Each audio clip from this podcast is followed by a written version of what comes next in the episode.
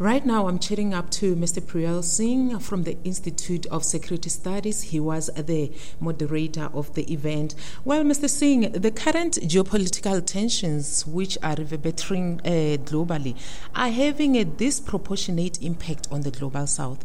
So, which areas are more impacted, particularly in the African continent?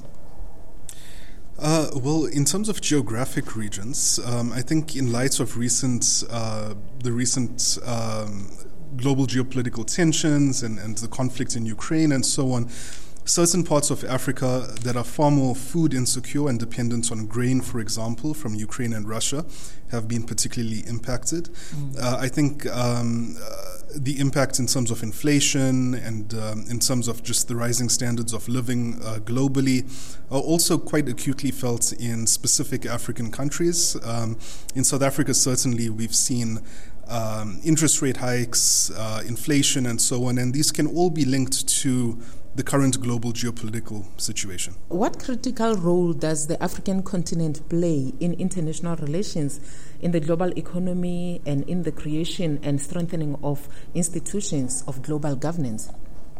African states have a very crucial role to play. Uh, Africa is the uh, largest bloc within the United Nations uh, General Assembly.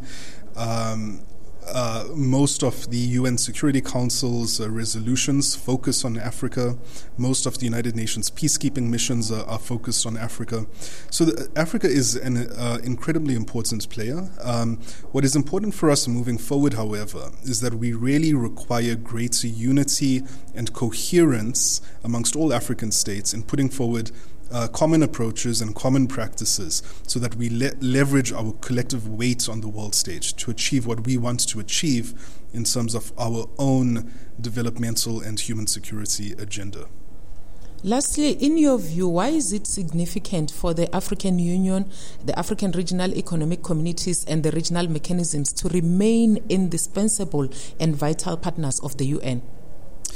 Well, in terms of um, the global kind of uh, global security architecture, the U- the UN cannot um, uh, achieve its mandate on its own. It needs partners like the African Union and the uh, regional economic communities um, to fulfill its mandate. Um, and, and similarly, the AU cannot really fulfill its mandate without its own partnerships with the entities like the UN um, because just given the scale and the scope of the challenges that uh, we're all confronting at the moment, this necessitates strong and robust inter-institutional partnerships um, at the global level, at the continental level, and at the sub-regional level as well. Mr. Singh, thank you so much for making time to speak to us. Thank you very much. It's a pleasure.